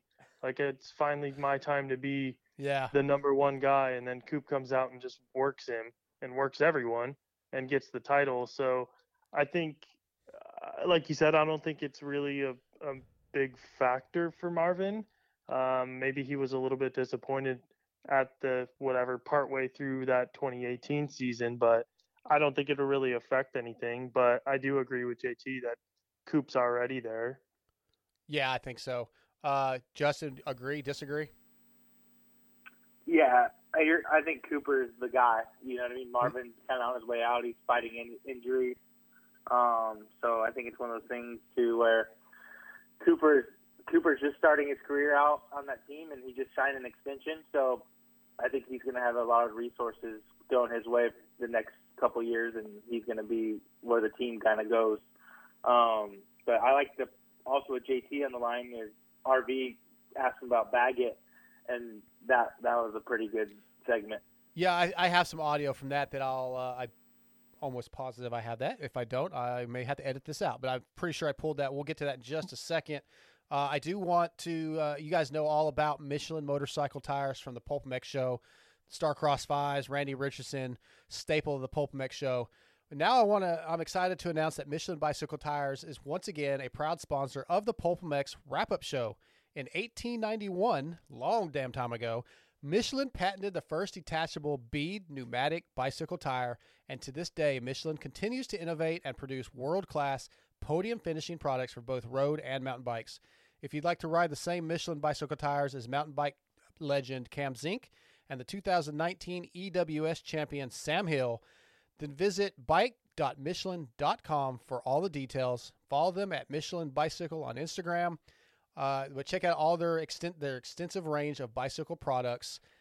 Still trying to talk Randy into get me some BMX tires. It hasn't they haven't showed up yet, but uh, I'm I'm telling myself that's just because they're not available. I don't know if Randy Randy's a pretty forgiving guy, so maybe I'll end up with them. Okay, uh, Justin. So you mentioned JT bringing up. Uh, well, actually, I think Steve asked JT if he could give him any updates, if he's heard anything on Blake. Uh, JT swears that he hasn't, but we got some uh, thoughts. JT asked the question to RV, I believe. What do you think if uh, Blake were, or would he go to to Europe to do the GPs? Let's listen to it and we'll discuss it. What do you think, Blake? What do you think about Blake going and racing MXGP or something like that? Um, I think it's, dude, it's too rough for me. I think it's too rough for him. Wow, there we go. Well, you you, you have to actually train and apply yourself. Oh, the get the fuck out of here, would. JT. I was at the I was at the top of my fucking game when You I were- went over. Oh no! Get the fuck out of here! No, you weren't. No, you weren't. I wasn't. I know. What's what's the opposite of top of your game? The opposite. You're Wait, at the bottom of your no lie. game. This is no lie. I was at Atlanta Supercross when you guys were in. Where was the first one? Qatar. Qatar. Qatar. Yeah. There you when go. When I was I was sitting in the press box watching the race on my computer, and I they panned to you, and I saw your face and the roundness and the shape of your face. Oh, stop it! And I'm like, oh, we're done. Like the, this this series is over. We Uh, obviously the work has not been put in. This is not the ripped RV that I've Right. been watching for the last four years, and he's about to get his head kicked in by these Euro guys because I still won Thailand. pounds overweight. He won You. Thailand. Yeah. You did, and if you didn't try to win the, the Saturday race by 45 seconds, you probably would have won the overall. All right, Justin, since you mentioned it first, I'm going to let you go first. Two things in that audio that stood out to me. RV1 saying that he doesn't think, he thinks it'd be too tough for Blake, which I don't know if it'd be too tough for Blake, but I don't think Blake has any interest in doing that. I actually think Blake would like to do a couple more years and he's ready to be done with the sport. But then also just the fact that JT was like, he wasn't totally joking with what he said to RV. He pretty much you know they're they're buddies obviously, but he was said it pretty pretty strongly. Yeah, I think, and even Jake chimed in on it and said, "Dude, no, you weren't. Like, stop bullshitting. Yeah, yeah. Like, we know you, we know you can go over there at your top of your game. So, I think, uh, I think JT's been doing this long enough to where he he can tell that kind of stuff, and he's even commented on, you know, commentated on a few MXGP. So, I feel like if he would have commentated on some of the rounds with with RV Racing, he probably would have said the same thing. He'd like, "Dude, this is not an, an in shape RV." Um, and we saw what happened. You know, four rounds in, and, and he loops her out. So it, Yeah. it sucks because I feel like it would have been really cool to see him finish out that series, and I feel like he probably would have either won it or finished in the top three. Um, but yeah, it's one of those things where we'll never know.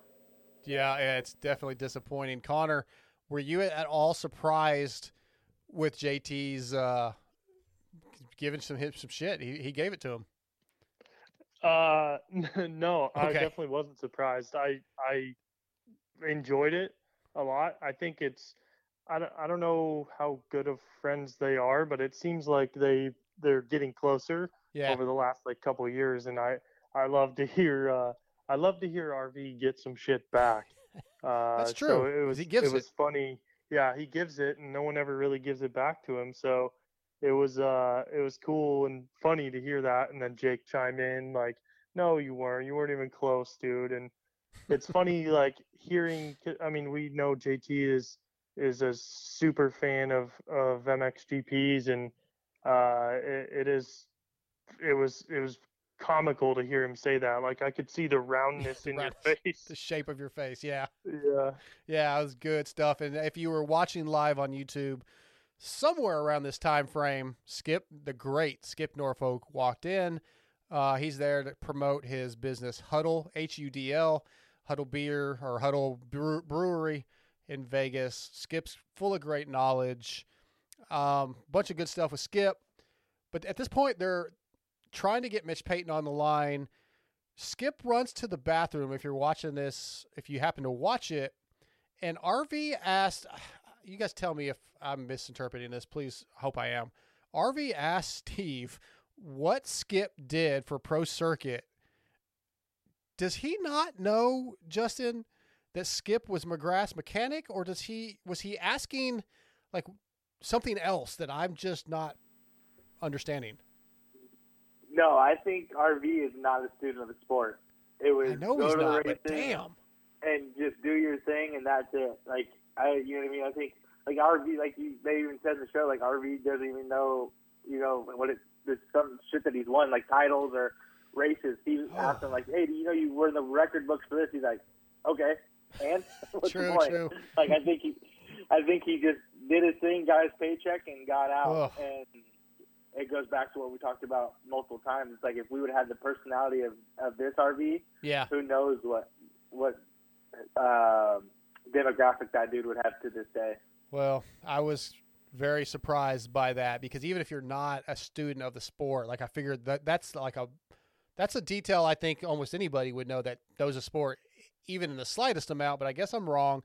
We did get Mitch Payton, the great Mitch Payton on the line, who Connor general consensus is he was a little sloppy also like the boys in studio. Yeah, he uh I, I'm sure he was a couple Coors Lights in. He he always sort of he's a thoughtful guy, just like Jake. I think he he thinks about what he's saying, but Mhm. there's definitely sometimes where he goes off on his own uh, on his own little tangents too. But um, I love hearing Mitch come on the show. Like he has so many stories, and he's sort of like Steve and AC. Like they have a good memory and can actually remember like a lot of things and get into the little details of Yep. some of the stuff that makes those stories really cool to listen to. Um, more so than like like we've been saying all night. Like RV doesn't even know what happened in some of his own races. So Yeah, just yeah. to hear some of those stories from Mitch is is always cool. Like that that would be a good person to write a book.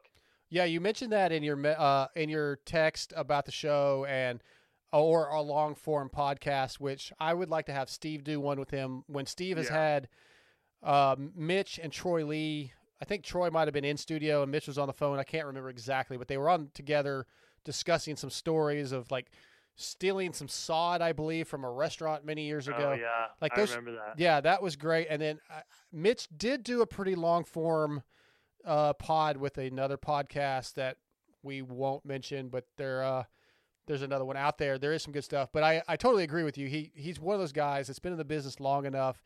All great stories, uh, a, really funny outlook, like the the change Justin that we've heard from Mitch about being so such a ball not a ball buster, but so uh, like ruling with an iron fist almost to maturing a little bit maybe and and, and he even kind of talked about that th- monday night about uh, first fame he called it and being a little cocky there th- we could get so much content out of mitch uh, probably more if rv and weimer aren't lit Yeah. Yeah, yeah. I've had the uh, I've talked to Damon Bradshaw a few times, and from you know working for Fly and doing events with those guys, and he's told me stories of just the things that Mitch and Skip Norfolk and all those guys used to do, and just God, it sounds like they just did some devious shit, and just it's not. It's I don't know how they're even alive. Some of them, like, Yeah. the shit they did was just insane. So it's just if you could get a show, even like if you got a show with Damon and Skip and Mitch, or I mean Steve would probably that would be like a legendary show right there. Um, Show but yeah, 500. the stories, man. Yeah, like Yeah. exactly. Like that'd be a sick show. Um, I like that idea. So yeah, I, I the, the stories, man. I, I can't imagine the stories those guys have. Well, a couple of good things or interesting things or funny things or whatever you want to call it that happened during the Mitch Payton interview. Uh, I actually texted, I think I texted Marks, maybe it was Stevens, like, dude, I think he's on speakerphone. We were getting a lot of feedback. I don't know if you guys noticed it. Uh, echo Yeah.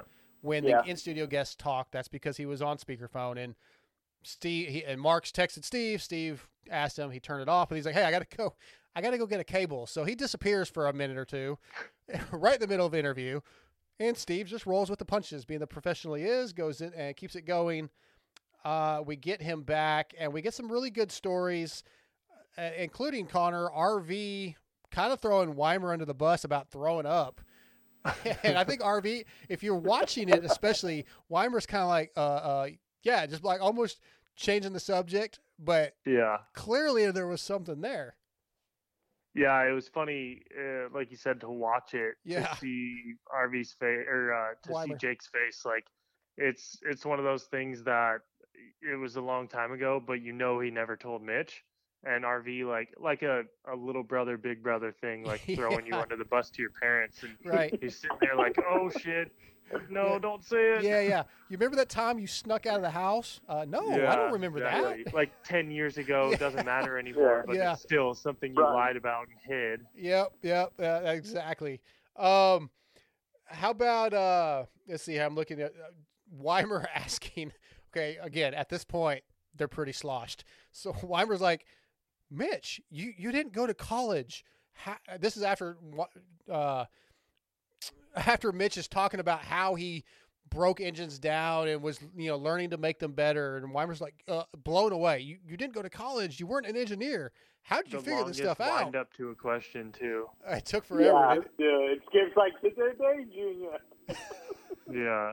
like the, the the reality is i'm sure most of you if you're listening to this you've already listened to the show if you haven't go listen to it if you have go back and watch it this whole segment is hilarious and uncomfortable and like crazy all together but this is about the point where i was this was kind of the end of it for me but uh the mitch payton segment was fantastic. We had some uh we had the story of skip replacing the main bearings every race. That was pretty cool. Just Yeah. that those guys really didn't know what they were getting into justin No, and it's one of those things to where they like RV kept repeating himself, and he's like trying to figure it out, but then ask you like ask the question and then kind of put it two and two together, but then ask the question again. yeah And then one time Skip had to tell him to pay attention because Mitch was like, "It's a mutter and Unadilla," and so RV's like, Wait,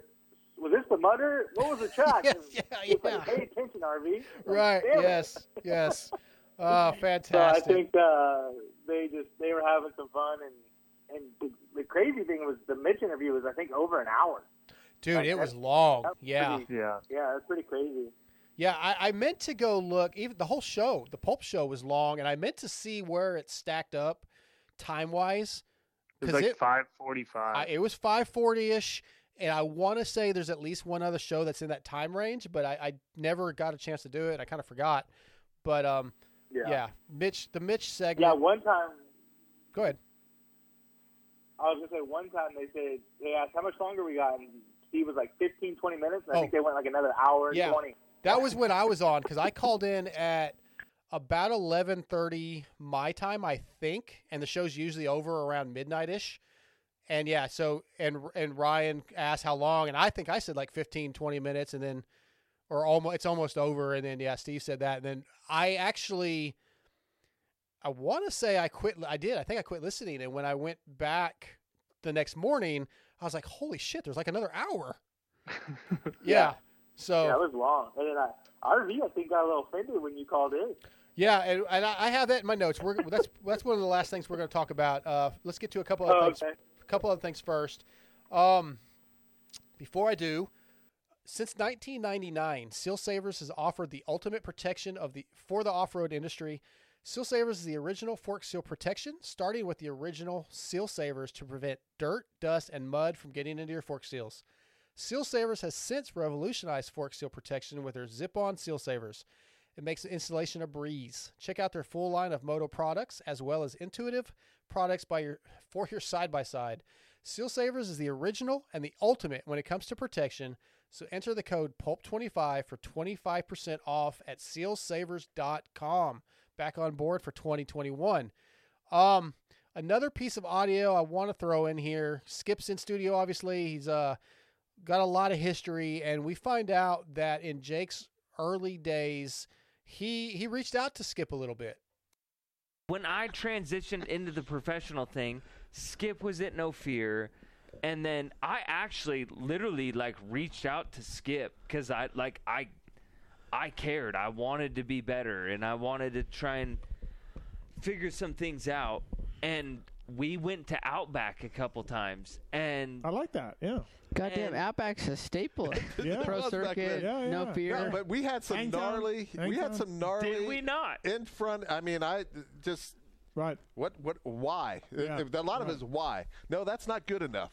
Yeah. You know, there was Yeah, a lot. It was a pretty right. in your face conversation we Uh, had. yeah, Connor, uh, I like that. I think that God, man, how great would it be to have the like audio from those conversations, the information passed back and forth between somebody that had been in the industry a long time and somebody relatively new to the industry or the pro ranks that that like he said he cared he wanted to be better wanted to know why things were happening that man i thought that was really great insight uh, from the Pulp MX show and weimer and skip Yeah, definitely. I, I think in, in to that aspect, like someone like Skip that's been around and, and through a bunch of different, um, I don't know if generations is is right because it hasn't been too long, but he's been he's been around a long a long time and, and involved with a lot of different stuff too, from all the stuff with Jeremy and then even being part of the traders and Yeah. kind of running his own deal and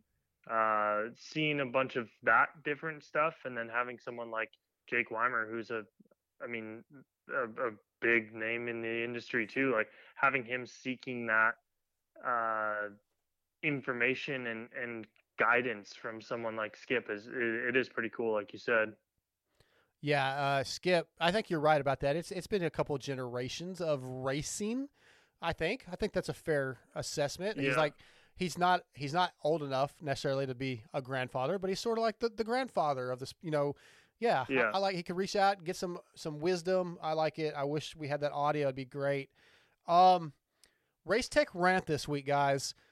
Uh, a little weak. I liked it. I thought it was funny because I'm a music guy, and I have every time I uh, get a new laptop and I have to reload iTunes into my laptop, all this music pops up that was like my stepdaughter's music, and it's like I don't know some old hip hop or some Justin Bieber. I'm like, why is that still on my fucking account? So Yeah. I feel your pain, Steve, but dude, just I mean, you're gonna have to start another account. I don't want to tell you, shell out a few bucks, let Pookie get her music, have your separate music. I usually love the race tech rant.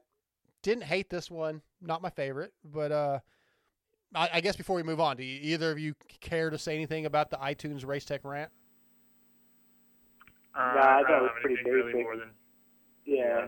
Okay, well we're gonna move on then to uh, game time. Sorry, Steve.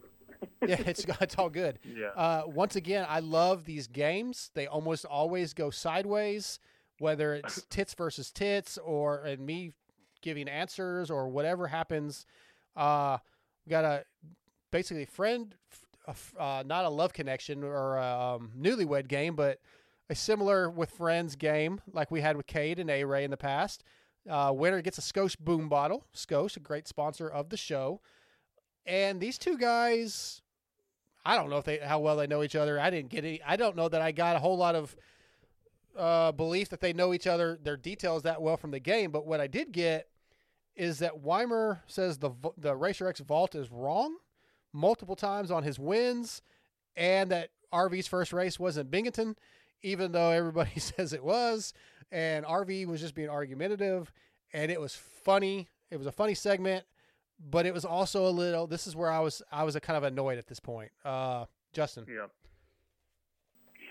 Yeah, I think uh, they just were not really involved in the game like other guests before. But I Right. like this new segment that Steve's kind of slid in there casually. Like he's never really announced that this is a segment, but I feel like this is turning into an annual segment um, now with with Scosche and, and the Pulp MX show. Yeah, So I like it. I think it's cool. I, I was sorry, I didn't mean to interrupt. Usually it's art of sport that No, they you're get, but yeah. Go ahead. Yeah, I think it's good though. I mean, I really like. I really enjoy. Like you know, you had the Paul Parabinos and Yep. and Randy Valade one, and Yep. I think just the more Steve does these, it, it just makes it interesting, and, and sometimes it gives more insight to our sport. You know, some of the questions Steve asks gives you more insight. Like this was actually pretty good. Like I didn't know about RV only had 83 wins.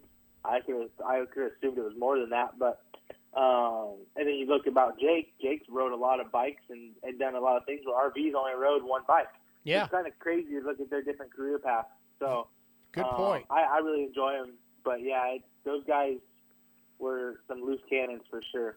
Yeah, Connor, I, I agree with what Justin's saying, but this, like I said, this was really where I pretty much had zoned out, and I, I had said I stopped listening, but that's not right. Now that we're talking about it, I, I was listening, but I was also sort of talking. I was watching actually, but I was also sort of talking to Amber, and I had Yeah. to go back and actually re-listen to all this stuff because I barely paid any attention Monday night. I was over it. I was frustrated.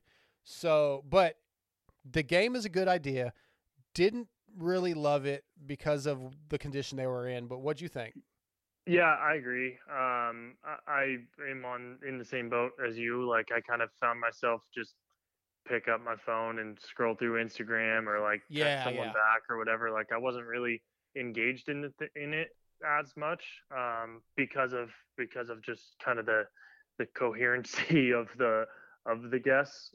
But it is it is a good game. I, I do like it. I think having having someone this would have been a, a better swing of things if you had someone like Adam in studio um, for for this segment. Just having a a student of the sport like Yeah. that actually would know a lot of these, and you can get some more some more depth out of out of the answers and the questions. I think uh, the game has a lot of potential to to expand and like get a, be a really better segment. Yeah. Um, when you have some like maybe earlier in the show with these guys, or, sure, or sure. two guys that that do maybe just have a little bit more insight and and more like you get Nick Wey and and Adam. I think that'd be a really cool Mm. A really cool not, um, concept isn't right, but a really cool um Suggestion. yeah to just to have those two guys I to was get just- some different uh, outlooks. That's actually a good a good uh, duo to have, and I was just actually just thinking have AC and Betts and see what Betts knows about AC's racing career versus what AC Yep. knows. I was thinking the same thing. Yeah. I didn't want That to would be interrupt, good, but I was too. thinking the same thing. Yeah, so that that'd be good. So there you go, Steve. There's a couple good suggestions. Um, you know, we won't charge you for those, but yeah. so, uh, the the my favorite one so far was the Cade A Ray one. That cause Cade Cade's saying it's called being a friend. You should try it. Yeah, that All was right. a good one. We're we're getting real close to the end of this wrap up show. The next segment I want to talk about is the Motosport Tweet at Talon, or all sometimes known as Tweet at Tits. Uh, those who ride dirt bikes, motorcycles, ATVs, and UTVs all know Motosport is the best place for OEM and aftermarket parts, riding gear, and accessories. Motosport's dedicated team of gearheads have the knowledge and expertise to help get your ride working at peak performance and have you looking good too. Whether you race on the track, ride on the trails, or commute on the street, make your next ride your best ride only at motosport.com.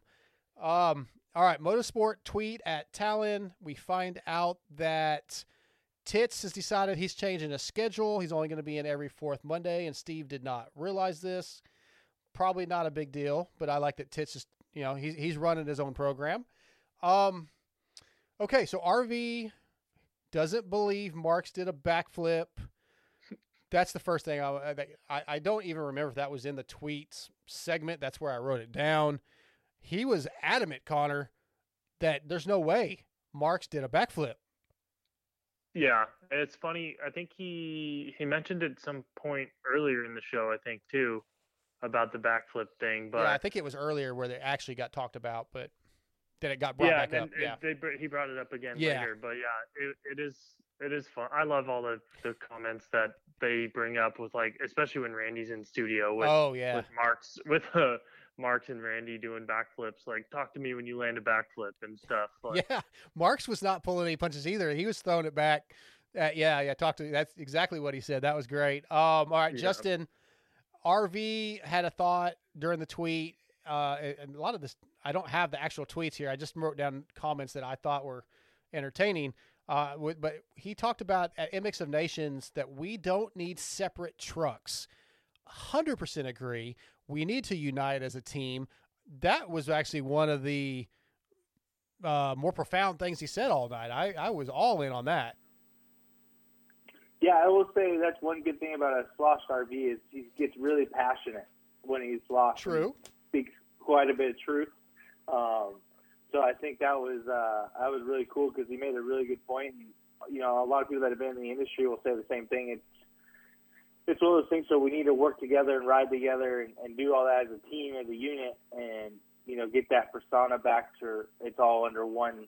We're there as USA, not as KTM and Kawi and Yamaha. It's it's one one nation going there to uh, make your country proud. So hopefully they'll get back to it. And if Mitch ever did become team captain or manager, um, I think it could be a really good turning point for, for Team USA. I, I I agree with all that. Um, hundred percent. All right, Connor. The second, the next tweet question um, was uh, something that you missed from your pro days. Weimer had a great, you know, great answer. The bonus checks. RV's answer was zero, nothing. Again, kind of bums me out, man. Yeah, it, it is. It is interesting, and, and I think like uh, Justin brought it up a little bit ago, just kind of the the disconnect uh, that he has now, where he can kind of just shut it off and not really be too interested or, or really care, and I think it shows in in the lack of um, the lack of like actual remembrance and, and things like we've been talking about the whole time, where he doesn't even know about his own races and stuff. I think it goes to show that he was just there to do his job, and Yep. it is kind of kind of uh, I It's think discouraging would be a, a good good description of it. Like you're at the top of the game, and and like Steve says, you got 30 million in the bank, and and you aren't even really interested and don't and say you don't miss anything about it. And like Justin just said, being drunk, you're going to get an honest RV. So I think that's a true statement from him. And it, Yeah. it is a little saddening. Yeah, all right, totally agree. Uh, it's it's hard to fathom that having that uh, amazing professional career, whether it could be sports or like anybody that's sort of famous. When you're some uh, the average person that's a fan, you go, "Oh, that's such a great life. That's so awesome." Yeah. And to hear that that person maybe didn't enjoy it that much, it's you know, I mean, that's I guess that they're human, right? I mean, we don't always enjoy our jobs, and it's just it's hard to wrap your brain around that when you're somebody like me that you know tomorrow may be digging a ditch to put in a sewer line, but uh, it's it's cool that he was honest about it. Uh, last tweet that I have wrote down is who would win in a fight between Jake Weimer and Ryan Villopoto. I have Jake's response. Because I would fucking smash this guy. Okay, all right. Maybe. This just in from Tomac superfan Dylan. Uh-huh. If Jake fights like he tells stories, it won't be good for Jake. oh. Attaboy Dylan getting in there. I like it. That's that's my boy Dylan. Uh, but hey, Jake says he'd smash him, Justin. I want to get you guys your both your opinions. Honestly, if you if they throw him in the squared circle, as they call it in uh, professional wrestling, you're welcome, Weege. Uh, who wins? Because we saw Aldon take down RV twice in a couple videos. Yeah, I think Jake. I think Jake might take him. Okay, you have a reason? I think so. Uh, I don't know. I, I no, not really. Just Jake seems like he's a little more scrappy. Like I feel like Jake is one of those guys where if you mess with him, you have to mess with him quite a bit to get him angry. But then once he's angry, Mhm. it's game over. Where RV likes to mess around, mess around, and then if you get angry and catch him off guard, it's kind of game over. I I feel the same way. I think Jake is the quiet type. like almost like a Shorty, like the silent assassin. He's not really silent, but you kind of see him as the more timid guy almost. And RV's all mouth, right? He's mouthy, he talks shit, but when it comes down Yeah. to it, and I could be completely wrong. RV might be a bad mother effer and, and choke somebody out. But what about you, Connor? I think I agree with you guys. Okay. Uh, especially seeing seeing those videos that got posted, like we were talking about, like just seeing Aldon just whooping his ass when he has But was full it- gear on and stuff. Wasn't Aldon like some kind of special forces or something? I I think he was. So he's a badass anyway. Yeah. Still, I think he, like you said, he's. I think he's a lot of a lot of bark and uh, not a lot of bite. When when Jake seems to be the opposite. I think Yeah. he'd whoop some ass, like Justin said. If he gets fired up and it gets pushed to a certain point, I think he's gonna whoop some ass. All right. Uh, okay, one more. I I have a note here where somebody asked Jake about living with what it's like to live with like the hottest chick on the planet, or however it was worded about Nicole. and Jake didn't seem to understand the question, but uh, some people on YouTube, you were, I think somebody was like, "Oh, Jake's going to be in trouble when he gets home," which I don't know why he'd be in trouble necessarily. And I, but why did Justin? Why did Jake not understand the question? I I think he understood the question, but he didn't know how to how to word it. To where I think the guy that asked it was trying to get a response out of Jake. To where Jake's like, "It's great. I come home, dinner's made, we have sex, we go to bed." Yeah, You know, yeah, okay.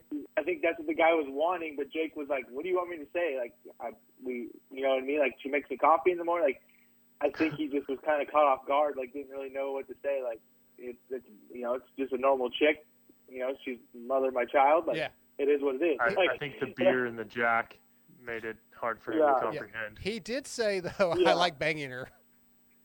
Yeah, he's, Yeah. he's in my top three. I want to know who the other two are. That, I did too. I did too. That's actually a great question. Damn it! I actually texted Jake yesterday. I should have asked that question. Shit. Yeah. But uh, I would love like I would like to hear Nicole's response to that. That Yeah. like that's what I, why I want to know know what Nicole would say is why what it's like being married to the hot one of the hottest chicks on the planet. But anyway, uh, that's a great question. What it's like, what it's like being married to a regional champion. Ouch. Okay. Okay. Last thing. Last thing on this episode. My call earlier in the show. Um, I, I definitely got slammed a little bit afterwards on YouTube and I think Discord, uh, Discord and Twitter about ruining everybody's fun. Why was I trying to ruin their fun and blah blah blah? Uh, again, I didn't hate the show. Uh, it, I'm not. I'm not like the haters out there that hate on the the wrap up show and want it to go away and wish it was never never existed. I'm not going to say I don't think Weimer and RV should ever be in studio again because those of you that loved it, I'm happy for you, man. Bring it back. It's fine. But I didn't even call in to complain about the show. Steve asked me and I almost well, I think the first thing I said was, "Oh, you're gonna have to listen to the wrap up show." But then I knew that people were gonna be like, "Oh, Dark Side's uh, Dark Side's waffling or didn't have the balls to say it." So I was like, "Yeah, it's a little hard to listen to." What was your what it- was your uh, thoughts on RV's reaction, Connor? Uh, yeah, I don't, I don't know that it was. Was he mad? Necessarily, yeah. I, I feel like a little bit. Okay. But how much of it was was induced from the alcohol and stuff? Oh, stuff? I Like, guarantee you he doesn't remember today. yeah. tomorrow, no. yesterday. So I, I think I definitely think he probably took it the wrong way. I don't think it was Yeah. justified though. I mean, like I- we've talked about the whole time. Like we kind of, I, I was pretty zoned out by this point Yeah. in the show. I didn't actually watch that segment, so I didn't see his facial expression. I haven't gone back and rewatched it because I was obviously I was on the phone. Um, but so I don't really know what his facial expression was, but he definitely sounded like like who the fuck are you? And he doesn't know who I am. I've met him. I met him at MX of Nations for a second. And I met him at Anaheim One, the live show this year, early 2020. But he doesn't know who the hell I am. He doesn't know that I he he doesn't know that I do a wrap up show. He, he's clueless about any of that. So he probably just thought I was some keyboard warrior talking Yeah. shit. What about you, Justin? You just you just put the words in my mouth. I was gonna say the same thing. You pro- I was gonna ask you if you knew who you were, and then if you said no, then I was gonna to ask you or say that he probably just thinks you're a casual fan. Yeah. Calling in and and just a normal caller. You know what I mean? Not not Dark Side getting paid by Pulp MX. Yeah, exactly. And and again, like I said, I have met him, but it was very very brief. Uh, so yeah, he has no idea. Now Weimer, Weimer knows who I am now a little bit. I know he knows who I am. He's done uh, a thing. Him and Nicole have done something on the Moto X Pod show, and but I don't know if in the moment he realized who it was because he was a little trash. But that's why Yeah. we texted yesterday. I was like, hey, dude. I told him I was like, I wasn't even, I wasn't like talking shit. It just, you know, the interrupting was annoying to me. And anyway, we Yeah. we we laughed about it. But okay, I think looking at my notes, I think that's pretty much a wrap for this episode. Um, next week we have Jason Weigandt and Filthy Phil Nicoletti. I'm looking forward to that. Uh, let's. oh, they're gonna gang up on Steve hard. Oh God, it's going to be good. We're going to have a great wrap up show with Checkers and A Ray. Uh, I would like to get you guys to give me an overall grade for episode 448. You can go first, Justin. I'm gonna go with a B, B minus. B minus. What about you, Connor? I was thinking uh, more B plus. Okay. A little bit, uh, a little bit better, but not quite top tier. Okay, I'm going to go C plus. Well, you know what? I'm going to go A minus until the first commercial break, and then after that, C minus. Uh, yeah, I think for I- me as a I fan, as a fan, I'm an A. I'm an A. As a fan, I'm I'm full A. But as a average consumer, I think the show pers- persona would be like a Just say it, dude. As a media guy, just say it. Admit it. What do you mean as a media guy? You want to get media there. guy. You got a podcast. You want to just say it. Yeah. No, I'm just saying. I think Darkside said it. The show was conceived as 50-50. It's So about as right. a fan, I I loved it, dude. I I I was laughing my ass off. But I think as like a nor- like you know the, the Discord comments and the YouTube comments it was kind of 50-50. Yeah. Hey, I just realized, you know, when he, yeah, I, I haven't been invited on your podcast yet. We need to fix that. Ooh. Uh, that we're not talking about my podcast. I'm, we're here to do the. You've been, bio- you've been on Dark Side's podcast, Justin. He's blowing me off. All right. Hey, I want to thank Guts. No, no, I would totally do. it. I don't want He's Steve cool to guy, and you- gonna a podcast. Ah, Steve won't listen to this. He won't hear me talk about the Moto X Pod show, or yeah, he's not gonna listen. Uh, I want to Let's thank. do. Do what? I was gonna say let's do silly season next week. yeah, all right, let's do it. Hit me up. Uh, I want to thank once again Guts Racing, Michelin Bicycle Tires, Seal Savers, and of course Motosport.com. Once again, go to PulpMXShow.com. Use the the sponsor tab. Support those guys so that Steve can keep doing these shows, so I can keep doing the wrap up show. And uh, again, Darkside at pulpmx.com if you have any questions, comments, anything that you would like to add, if you'd like to come on and be a guest, uh, if you've got anything that you'd like to talk about on the Hello Pookie segment, please hit me up. Let me know. Uh, other than that, guys, I think it's a wrap. We're at about an hour and 47 minutes before editing. So, hey, man, this- yeah. eventually this show is going to be as long as the Pulp Show. But once again, guys, Connor, Justin, thank you guys. Hey, speaking of guts, Yes. I uh, Oh, yes. wanted to give a shout out to Andy. I was up in uh, NorCal for my undisclosed job, and uh, I dropped off my seat, and Andy put a put a seat foam and a seat cover on it for me, and hooked me up, got me a good price. Like, did it straight away, super quick, and and I love it. That uh, he's a super cool dude, and uh, the chicks at the in the front are pretty uh, pretty cute also. So definitely support support guts. And like you said, support support everyone that supports the show. Right on. Justin? Uh, same. I have the Phantom Light foam on my bike and the RJ wing. It's the craziest looking thing when it's not on your bike, but it's overall the best thing I've ever got. Wow. Connor actually got to ride it in Dreamland, and like, dude, what the heck is that thing? I'm like, just go ride it. And he came back and he's like, dude, that is awesome. I'm like, yeah, it's it's really good. So if you don't have it, invest in the Phantom Light and the RJ wing, and uh, it'll definitely improve your riding. Uh, I love it. I love the support of Guts Racing and all the other sponsors. Thank you guys. Other than that, it's a wrap. We're out of here. Why would you want to talk, re-talk about the Pulp Show?